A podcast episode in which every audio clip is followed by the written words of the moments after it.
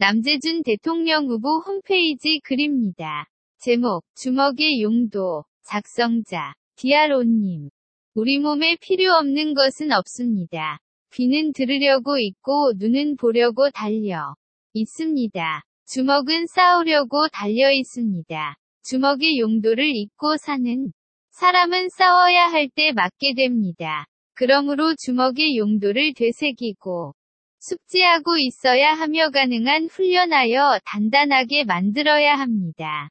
주먹은 쥐는 것만으로 효과를 발휘할 수 있습니다. 이것은 자신에게, 상대에게도 똑같이 작용합니다. 때문에 의지가 필요할 때 주먹을 쥐고, 적을 위협할 때도 주먹을 쥐는 것입니다. 반대로 생각하고 반대로 행동하고 자의적으로 해석하고 궤변을 늘어놓고 망상과 의심이라는 두뇌의 방탕한 향락을 즐기는 자들에게는 말이 필요 없습니다.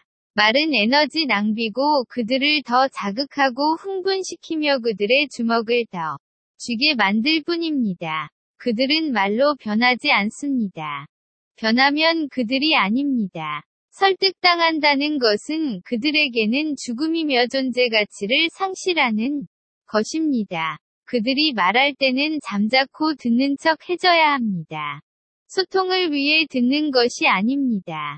적절한 대답을 하기 위해서도 아닙니다.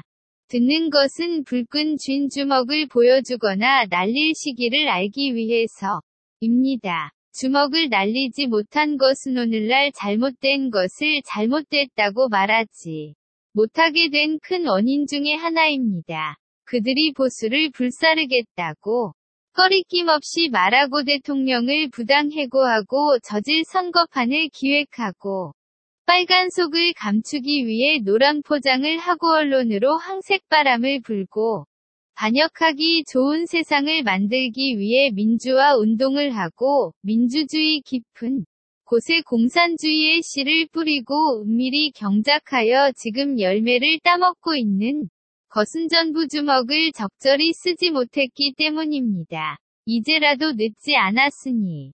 인간은 누구나 주먹을 달고 있음을 깨닫고 그 용도대로 사용할 준비를 해야 하며 때가 되면 써야 합니다.